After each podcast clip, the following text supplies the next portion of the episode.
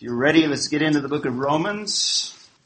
And last time I started to give you an example from the life of Paul that looks at maturity. Maturity is a beautiful thing, right? Whether you see it in a creature that God has designed, as I'm using as kind of that applicational slide, a butterfly that goes through different stages. And when it matures, it becomes this full-blown, beautiful creature and that's at its peak of its existence. That's an illustration of maturity. Last night I saw a team, another living organism, coming to maturity it seemed like. They played the best game of the, the season, beat probably, arguably the best team in our conference. So the defense came together, the offense came together, special teams came together. So maturity is a beautiful thing. We see it. So also, I think, at least in the eyes of God, but also I think in the eyes of the world as well, when a believer is in even early stages of maturity. Now we never arrive until we are glorified. That is the ultimate point of maturity, but we are in the process of maturing as believers. And that's a beautiful thing. So we want to know what it takes to get there. Where are we aiming at? And I think Paul is a good illustration. So let's take a look at that and we'll concentrate on the last part of this paragraph that begins in verse 8, goes through verse 15, and we started uh, those earlier verses the last two weeks. Now I'm showing a photograph of Corinth because this is where Paul is when he's writing this letter. He's at Corinth and he's writing to the Romans, and the passage itself is focusing on the plans that Paul has to visit the Romans. But in those plans, this is where he's at. He's at the city of Corinth, and there's a lot of archaeological sites. In fact, that's one of the most excavated places in the first century in terms of New Testament cities. So, important archaeological site, Temple of Apollo, other excavations location. Another shot of Corinth, and some cities have a mountain or a mound at least where in ancient times, oftentimes the cities were built on them and in cases where it was too small to build a city, they would at least build temples and other important structures, mainly temples up there. So Corinth has Acrocorinth and at the top of it there are remains from ancient, even before first century temples and temples obviously on the site at the bottom, which in the city where Paul would have been in as he writes this letter. Just an archaeological artifact that you might note in Acts at Corinth, it makes reference to the Bema. The Bema means what? How's it translated in the English Bible? Judgment seat, which is for believers. That's future. Now the imagery, remember I've also said in many of our studies, when you study New Testament words, look at how was that word used in that culture? What was the meaning? Including and particularly theological terms. Theological terms, in fact all terms are brought from the culture. The Greek of the first century is called Koine Greek. People speak Greek today. That's modern Greek. It's a little bit different, slightly different people spoke what's called classical Greek four, 500, 300 years before Christ. So Greek has kind of changed. You might even say, I hate to use the word evolve, but it's changed over time. During the New Testament, that period is called Koine. The New Testament uses Koine Greek. That's common, everyday Greek, what people spoke. So the writers are not using some spiritual language that is only known by those that know the spiritual words. They take words from the culture. One of them is Bema. And what the Bema was in the first century was a judgment seat. That's why it's translated in that way.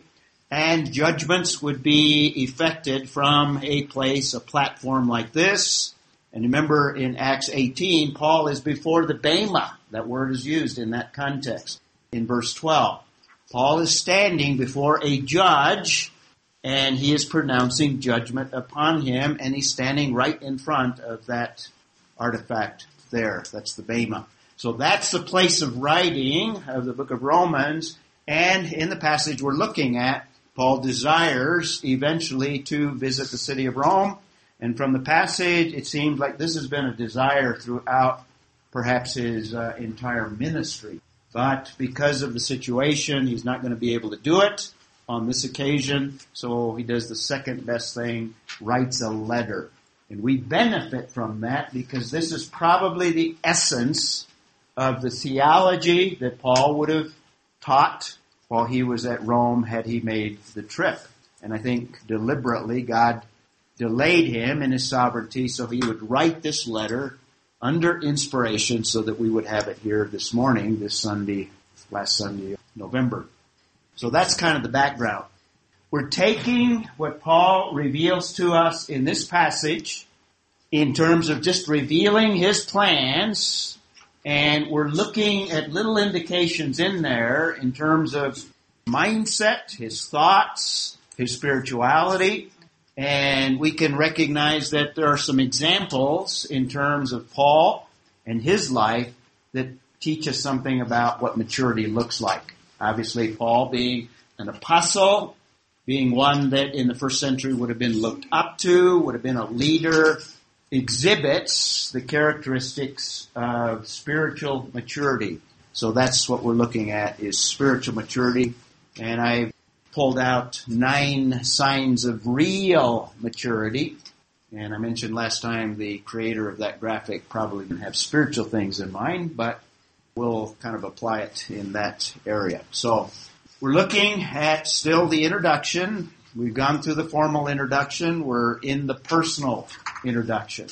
And in that personal introduction, we've looked at verses 8 through 10. These are the praising prayers of Paul. Now we use that as an illustration of Paul in terms of prayer. Now Paul is not teaching on prayer, but there are some elements in that that give us little hints again of Paul's prayer life. And we drew those out. Now it doesn't give us a complete pattern as I keep referring to Amanda She's not here this morning apparently. But she asked about confession. Well, it's not in the context, so I didn't use it as an illustration of one of the elements. I didn't claim that it was complete or exhaustive, and that is an important element of prayer as well.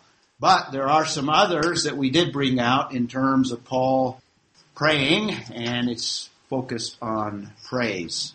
And then we began last week to draw from that same passage other examples of spiritual maturity, and we can go back to verse 8, and the example is that we, as believers, should be develop the attitude of being thankful in every circumstance. And Paul does that in verse 8. He gives this illustration of himself. So anyway, first thing that we can observe in Paul, and like I said, he's not talking per se on spiritual maturity, He's laying out his plans, but we're drawing by way of application some of these things that we can observe.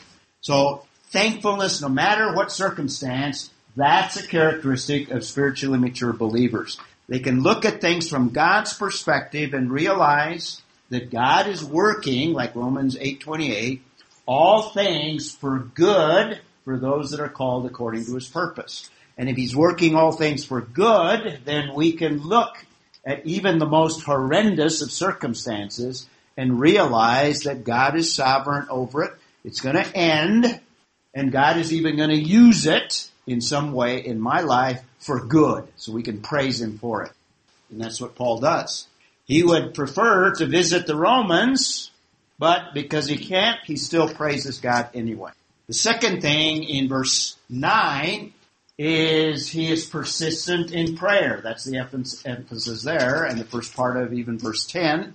He is persistent in prayer. A person that is spiritually mature has a persistent prayer life or a consistent one and even one that is biblical. We're encouraged to be persistent. Pray without ceasing, right? And then in verse 10, we can observe that the reason he didn't go to Rome at the occasion that he thought that he would want to is because he recognized that it was not in God's will. So verse 10 emphasizes that aspect in terms of an example there. So he's controlled by God's will. And that is an element that is part of spiritual maturity. We decide all of our decisions in terms of what would God desire. Whether it be a journey, like Paul to Rome, or whether it be buying something, or whether it be pursuing something. Is this part of what God would have for me? Buying a house or selling it, whatever. We evaluate it based on whether or not this is within God's will, spiritually mature. So these are things, if most of you are well on your way to maturity, but you had any questions on that, these are three things in those first verses in that passage. The next part of the passage deals with purposeful plans. 11 through 15. We looked at 11 and 12 last time, which is his productive desire to visit. If you haven't figured it out, I need P's throughout this, alliterate. And in verse 12, for I long to see you. That's the beginning. And that pretty much controls everything that he says from the beginning to end. That little phrase. His desire, strong desire to visit them. And that's the first independent clause of that first sentence all the way to the end of verse 12. So that not only controls 11 and 12, the whole sentence, but it controls the whole paragraph. He's just going to elaborate on. And last time we saw a series of subordinate clauses. Most of them are purpose clauses. That's why I call it purposeful plans. First, he has a strong desire, but he has a purpose. It's not a social trip. It's not to go out and have a good time. It has definite spiritual and productive or purposeful plans that I may impart some spiritual gift to you. And then another one that you may be established. So he's interested in their spiritual growth and their spiritual maturity. Verse 12, that is that I may be encouraged together with you. He's going to benefit from the trip. And then he concludes with another subordinate clause, while among you each of us by the others, both yours and mine. So it kind of adds to the benefit that Paul anticipates by visiting them. So, and he's talking in terms of spiritual growth here, including his own. So we saw some other examples that longing implies a deep love for them. In other words, he has a deep love that he wants to be with them. It's a love that has their best interest in view and has purpose behind it. And uh, that's a characteristic of spiritual maturity. A person that can love other believers and even unbelievers as well, even though he's addressing the believers in this context. From verse 11, we can also see that he has a heart for ministry. In other words, that's his purpose. He wants to minister to them and be ministered back. And a spiritually mature person has a focus on organizing all of their life around this idea of how do I strengthen or how do I encourage the body of Christ? How do I minister to other believers particularly? And even how do I minister to the unbeliever as well? So number five on our list, and also last time in verse 12, it reflects that uh, he's not this super apostle that is just going to give them everything. He anticipates in humility he anticipates being benefited himself. He anticipates them ministering back to himself. So he has a humble attitude as well. He anticipates because he knows from spiritual maturity, when you minister to others, you benefit as well. If your heart attitude is to benefit them, God blesses you on the way. And that's just a natural byproduct of ministry. So he has a humble attitude and a person of spiritual maturity is someone that has humility. So these are the applications that we drew from the passage. And again, the passage is not teaching spiritual maturity per se. We're drawing these out from the passage from Paul's life as an example. Make sense? Okay. We also said maturity is not measured by age, just because a person is old.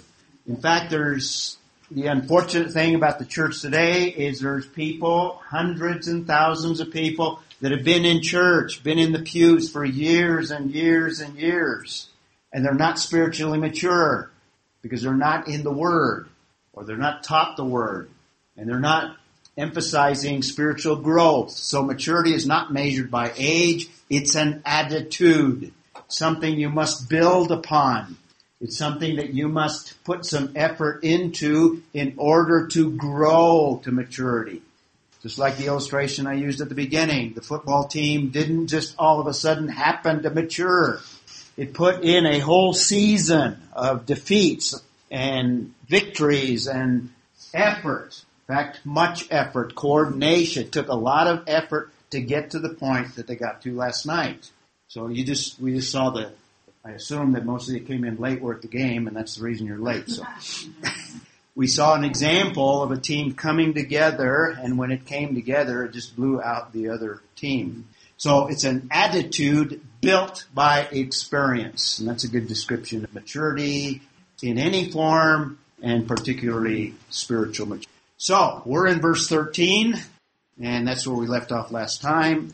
Not only does he have a productive desire to visit, verses 11 and 12, but he has persistent plans. Those plans go back in time and continue to the day that Paul writes.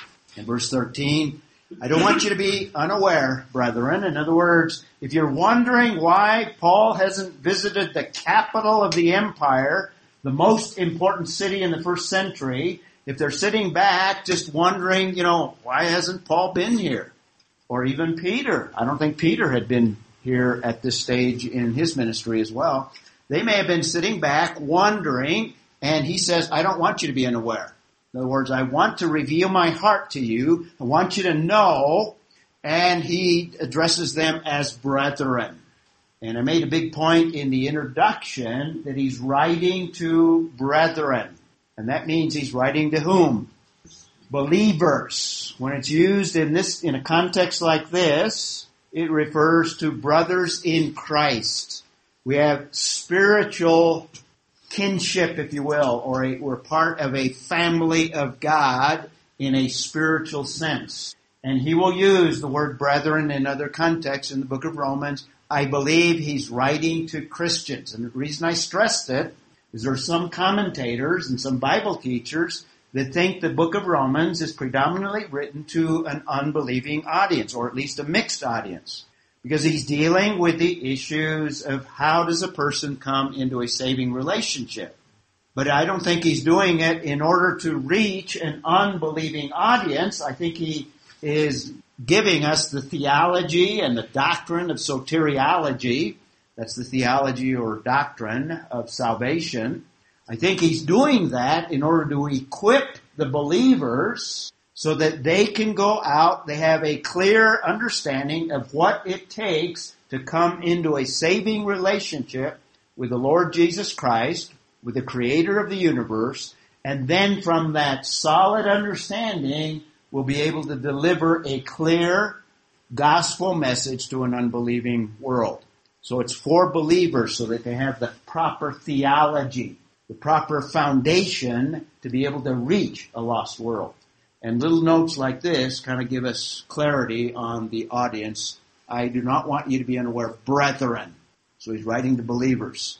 And we have the content of what he wants to communicate to them. That, another one, another subordinate clause here, that often, that's why I use persistent plans. Often I plan to come to you. So this is not just a whim. Not just, oh, it'd be nice since I'm in Corinth, I'm, I'm the closest I've been in a long time to Rome. It's not just, oh, this just occurred to him. Now I'd like to make a trip. No, he has thought of it when he was in Jerusalem. He thought of it when he was on his first missionary journey. He thought of it at other times. He probably even thought of it shortly after his conversion in Acts chapter 9. He thought that perhaps his ministry would take him to the focal point and the center of the Gentile world when God revealed to him that his mission would be to the Gentiles. He would have wanted to go to the very heart of Gentile territory in the entire Roman Empire. So he often planned to come. But, he says, and kind of parenthetically, have been prevented so far. So as far as his plans, he would have desired to go. But there are certain things that prevented him. What might have prevented him from scripture? We have examples in other places of things that might occur to prevent an apostle even, or even an everyday believer from doing something that perhaps they had planned. Connie? Say that again. Is to places. Okay, I think that's part of it. I think other ministry or other direction, you might say. Dave? Some other passage of spiritual forces. Spiritual forces, and more specifically, negative ones, demonic, satanic. Yeah, I would say that. In fact, that's the first one on the list there. Hinder- say that again? God. Yes. God's will controlling. Yeah. First Thessalonians 2.18, someone want to see that one? Here's an example where Satan can be an instrument, and even an instrument of God, to hinder certain plans. And somebody else, this is what I think Connie and David were referring to, and some of the others. Acts 16, 6 and 7 is another passage. The Holy Spirit redirecting. And I think in that passage it's alluding to the Macedonian call. Somebody got that one. You got, that, uh, you got the first one? And I think in the book of Romans by ministry as well. So somebody else can look up uh, chapter 15. Connie. First Thessalonians 2, 18. You got it? Read it loud. Wherefore we would have come to an eye, Paul, that Satan hid us. Okay. Paul had a desire, now in this case, to visit the Thessalonians, but Satan hindered him. So that's a possibility. But in the sovereignty of God, behind all of that would be also God's will. But God can use whatever instrument He wants. And from Paul's perspective, it was a hindrance, or a redirecting at least. Got it. Got it? Six and seven. 16, 6 and 7. Yeah, that's the Macedonian call right there.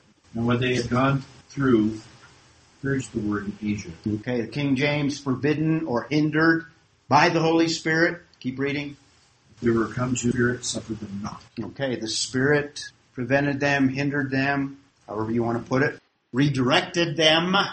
So that's Acts 16, 6 and 7.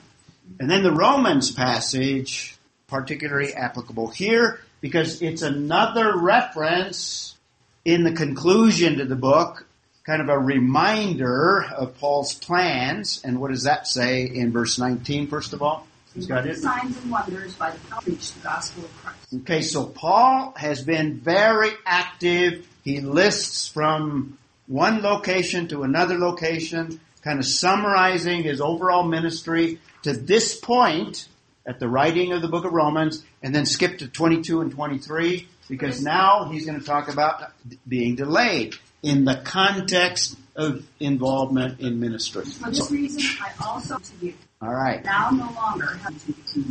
Okay. I think that answers what hindered in the passage that we're looking at and have been prevented thus far. Just, just all of the ministry that God has put on his plate, and that's a good thing. In other words, when you evaluate, you might have plans to do certain things in terms of even good things, and you had good things in mind here, but God had better things. In other words, He had other plans. He had other things that had priority over visiting even the center of Gentile activity. Mal? Which had to mind that. Absolutely. Good, good passage there. Say it again. Man plans his ways and Lord directs his steps. Proverbs. Very good. And we have another little note concerning what he wants to accomplish there. So that I may obtain some fruit among you. Now he's already talked about spiritual input and probably alluding to teaching and other things, other ministry in, in Rome. And he re-emphasizes it in verse 13. So that I may obtain some fruit among you. Now what do you think he's referring to there? And then the last part there, also even among the rest of the Gentiles. So he has Gentiles on his mind here. What do you think he has in view in, in terms of fruit? Now I think most of the commentators jump to the idea of evangelism. And that's probably in his thinking, but I think it's secondary. Because if you do a word study on the word fruit, it includes all the spectrum of what God may want to accomplish. And in more context than not, when it uses the word fruit, it has the idea of ministering to believers. And here's just an example of a few passages where that word that is in this context is used in just any general, either general good or bad. Also in the book of Romans, 6, 21 and 22. David, you got that one? For the end of those things is death. But now being made free from servants to God, ye are fruit, holiness. There it is. Fruit unto holiness. Kind of a general good coming out of general bad. In other words, all our lives produced was bad. Bad fruit. And salvation brings us into another realm where now we can produce good fruit. Holiness or general goodness. It's kind of used in a very general sense in that context. The end everlasting life. And it's not talking about just salvation, it's talking everything in between. Uh, we receive eternal life the moment we trust in Jesus Christ. It can include even financial things. And I just throw that up there because it doesn't necessarily just include spiritual, non-visible things. It can include tangible physical support. Now we won't look up Philippians 5:17, but if you read Romans 15:28 and read the whole context, Connie's got it. Therefore, when I have given you to Spain, Yeah. Now, if you look at the context compared to the book of Acts, he's talking about the fruit of a financial support that uh, the Corinthians are going to give to the church in Jerusalem. And so also Philippians 4:17 in that context speaks of money as fruit. In other words, contributions that are going to support the ministry. So it can include that. It could also include just the development of character. Development of character. And most of you familiar with Galatians 5.22. What is that context? The fruit of the Spirit. And what is the fruit of the Spirit? Love, joy, peace. All right. All right. Character development. Produced by the Holy Spirit. Very good. And it uses the karpos, the word fruit. Fruit of the Spirit. Ephesians 5 9. Somebody want to do that one? And Philippians 1.11. Jenny, which one you got? Philippians? Somebody, Connie, you got 5 9? fruit of righteousness Okay, again, fruit of the Spirit, righteousness, goodness. Jenny, you got Philippians 1.11? having been glory and sanctified. Fruit of righteousness. And since you're in Philippians 1, skip down to verse 22 and 21. So it can include character development. It can include the things that is the product of salvation. Got it? Fruitful labor. fruitful labor. Now he says to go to be with the Lord, in other words, to die is better for him because he enters into the immediate presence of God and is glorified. But in that context, you're familiar, I'm sure, with that context. It's better that he stay and minister to the Philippians because it can produce fruit. And I think that's the idea that we have here in, uh, Romans chapter 1. Which leads us, remember last time I introduced you in this passage, also we have all these phases of ministry. Paul illustrates that he wants to bring blessing to the Romans that edifies them. And we also saw that's kind of a general idea as well in that context, in 11 and 12. Just general blessing that encourages them, that edifies them, that builds them up. It's kind of the bottom line of ministry, but it also has the goal of grounding people in the Word, to be established. Verse 13. To establish people in the faith. And that takes time. That takes lots of input. Grounding in the Word. Lots of teaching. Lots of Bible study. You don't become familiar and grounded in the Word immediately. It takes a process of time. But that's part of Paul's goal there, that he may establish them. In other words, move them further along. And as he spent time in Rome, he would want to do that and lay out the principles that they can take with them after he leaves to continue in their spiritual growth until they are grounded in the Word. So that's how I summarize establishing them. We also saw that when ministry takes place and people grow, people minister back to those that are giving out the ministry. And that's verse uh, 12. The ministry return. And when that happens, then those that are being grounded are beginning to exercise their gifts and beginning to reach out to even those that have ministered to them. And that's what Paul anticipated. So that's a phase of ministry. Connie? Paul had a great story from Nemo and how she could minister. Yep. And so they put her to work. She could do because she wanted to give back. Yeah. And, and that's a natural desire that God produces in people that receive ministry. They are thankful and they want to reach out and minister to others. And that was probably an encouragement to Roxanne and Rico. Now what's the fourth phase that we have here? I think it's expanded fruitfulness. You have a core group of people that are grounded and established and are starting to exercise their spiritual gifts. And now that's going to extend to a broader exercise of gifts in a more broad way. Broadway. in a more uh, expanded way such that the Roman church is now going to probably reach out to other communities, other people in the Empire of Rome. This is part of Paul's thinking. So he's thinking long term. He's thinking big picture. That's spiritual maturity. He has vision. He knows what God can do no matter where you minister. This is kind of the phases that God does in terms of ministry. So expanded fruitfulness, I, I see, is kind of another phase that Paul has in mind here. That's why I call it purposeful plans. And we can say this is the desire of the spiritually mature to have that vision and to have that desire that it's going to go beyond just Sunday morning. It's going to go into the community. It's going to have an impact on others. As you mature, then uh, you will also take that and disciple and evangelize and minister to other people. In seven, he understands this as an individual. Absolutely.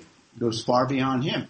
In fact, one that I don't have on the slide there, but another characteristic of spiritually mature is people are, what's the word in terms of ourselves? We don't think of ourselves, we're thinking always outwardly in terms of other Selflessness, the word I'm thinking of. Selfless attitude. It's part of the attitude there. Humble and selfless. Jenny? They can comment on your what happens in, in a chrysalis is, isn't just those. So Okay. A transformation. Hmm. Right. We aren't just a person. A new person in Christ. Very good. Malcolm. An illustration of uh, transformed. They're- they're- Metamorphized. hmm so now Transformed. Resist the chrysalis. That's maturity. So that's an illustration. That's why I chose that graphic, by the way. Just an illustration of uh, maturity. Very good. So a desire for kind of a big picture, long term, beyond today attitude in terms of vision, in terms of what ministry is going to produce. A mark of maturity, spiritual maturity. And again, age is just a number. It's good to know, right? When you're 98 like me.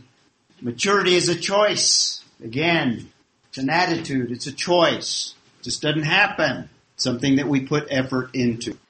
Verse 14, the ministry that he has is preeminent ministry to Gentiles. That was his initial calling, is to a Gentile audience.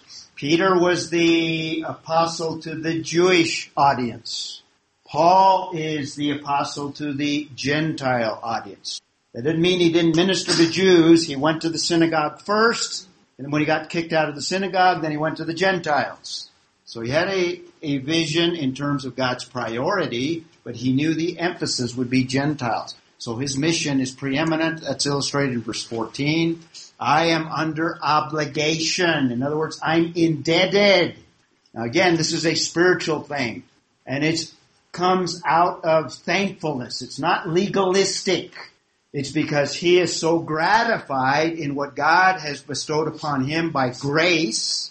It's a grace motivation. Because of what I have received, we sense a compulsion. And that might be a better way of describing the usage of the word in this context. The idea of a compulsion, almost a need. In other words, I'm restless, I'm, I'm unsettled until I can reach out. And he's obligated both to Greeks and to barbarians. Both to the wise and to the foolish. What is he doing here? He's kind of giving you the ends here, the kind of like merisms where you have one extreme and then you have the other extreme. Everything in between is the idea here. In other words, everyone that I'm going to encounter, whether it be the Greeks, the Greeks would be the people within the Greek culture, the ones that knew their history, the ones that knew uh, Greek wisdom, that studied the classics, those that are refined, those that were educated in the culture, the Roman Empire culture. The barbarians would be who? The other extreme, extreme. Perhaps uneducated, somewhat crude, unmannered, anything outside of the Greek culture. It would be a foreigner that had no idea about Greek things and Greek culture and manners and that sort of thing. So it doesn't matter. You can be crude, barbarian. Are there any barbarians in our culture? There's a few here and there, right? So I think that's what he's doing. He's, he's giving kind of the extreme, the extreme of the cultured. He'll minister to them, but he'll also minister to those that are on the other extreme. And if that wasn't clear enough, the wise, in other words, those with Greek wisdom. The Greeks had wisdom. In fact, they're noted for that. Athens was the center, but it uh, permeated the empire. Greek culture. It was Hellenized. It even impacted Jewish people. There's Hellenistic Jews. And the other alternative, the foolish. The barbarians were without the Greek wisdom. Those that were lacking. And generally what he's saying is I want to minister to the whole, the whole community. I'm not restricting my ministry. And he feels a compulsion, an obligation to do that. So he's got a servant's approach. And that's an attitude of spiritual maturity. Servant's approach, a compulsion, regardless of what God presents to me, whether it be a prison community or whether it be a poor community or whether it be a rich community, whether it be the university where they are so-called wise, maybe not so wise, maybe only educated, whatever the community. He's not restricting himself. He's, he's just ready to minister. He's got a servant attitude. Whatever door God opens. And he's speaking in terms of why he wants to minister in Rome, because you had the spectrum in Rome. In Rome, you had every conceivable mindset, every conceivable cultural person from background in the city of Rome. It was a microcosm of the whole empire. Similarly, on a university campus, you can find the whole spectrum of people there as well. And a city the size of Albuquerque, same thing. So whoever we can encounter, the Lord, that the Lord opens to us, be available. And then verse 15, he has passionate, he wants to do passionate preaching at Rome. He says that in verse 15. So those are his purposeful plans. His plans start with a productive desire to have ministry among them. And those plans have been persistent throughout his ministry, verse 13. And the priority or the preeminence, because that was his calling, is the Gentiles. That's verse 14. And verse 15, he has a passion that drives him to preach at Rome. And verse 15, so for my part, I am eager to preach the gospel to you also who are in Rome. Now, the gospel in this context, I think he's using it because this is the essence of what he is presenting in the book of Romans. He's giving us the doctrine of the gospel. And when he's talking about preaching the gospel to the Romans, it's not because he thinks he's dealing with unbelievers per se. You might say he wants to gospelize them. In other words, indoctrinate them or ground them or establish them in the understanding of the gospel message. And I think that is the sense that he's using the word gospel here. And that's going to have ramifications because the Romans are now going to, with their understanding of what it means in terms of soteriology to bring people into saving relationship, now they are going to go out and evangelize and spread that gospel message. So Paul, I think, is prioritizing the believers, but I'm sure while he's there, he's not going to limit himself to the believers as well. So I think it's used in that broader sense of gospelizing even believers, but then presenting the saving message or the gospel to the world as he would walk the streets of Rome. Make sense? Somebody had a. Somebody had a I was going to say to, to take the gospel for believers. yes. Yeah, very good. So, he wants to preach the gospel to those who are in Rome. That is his plan.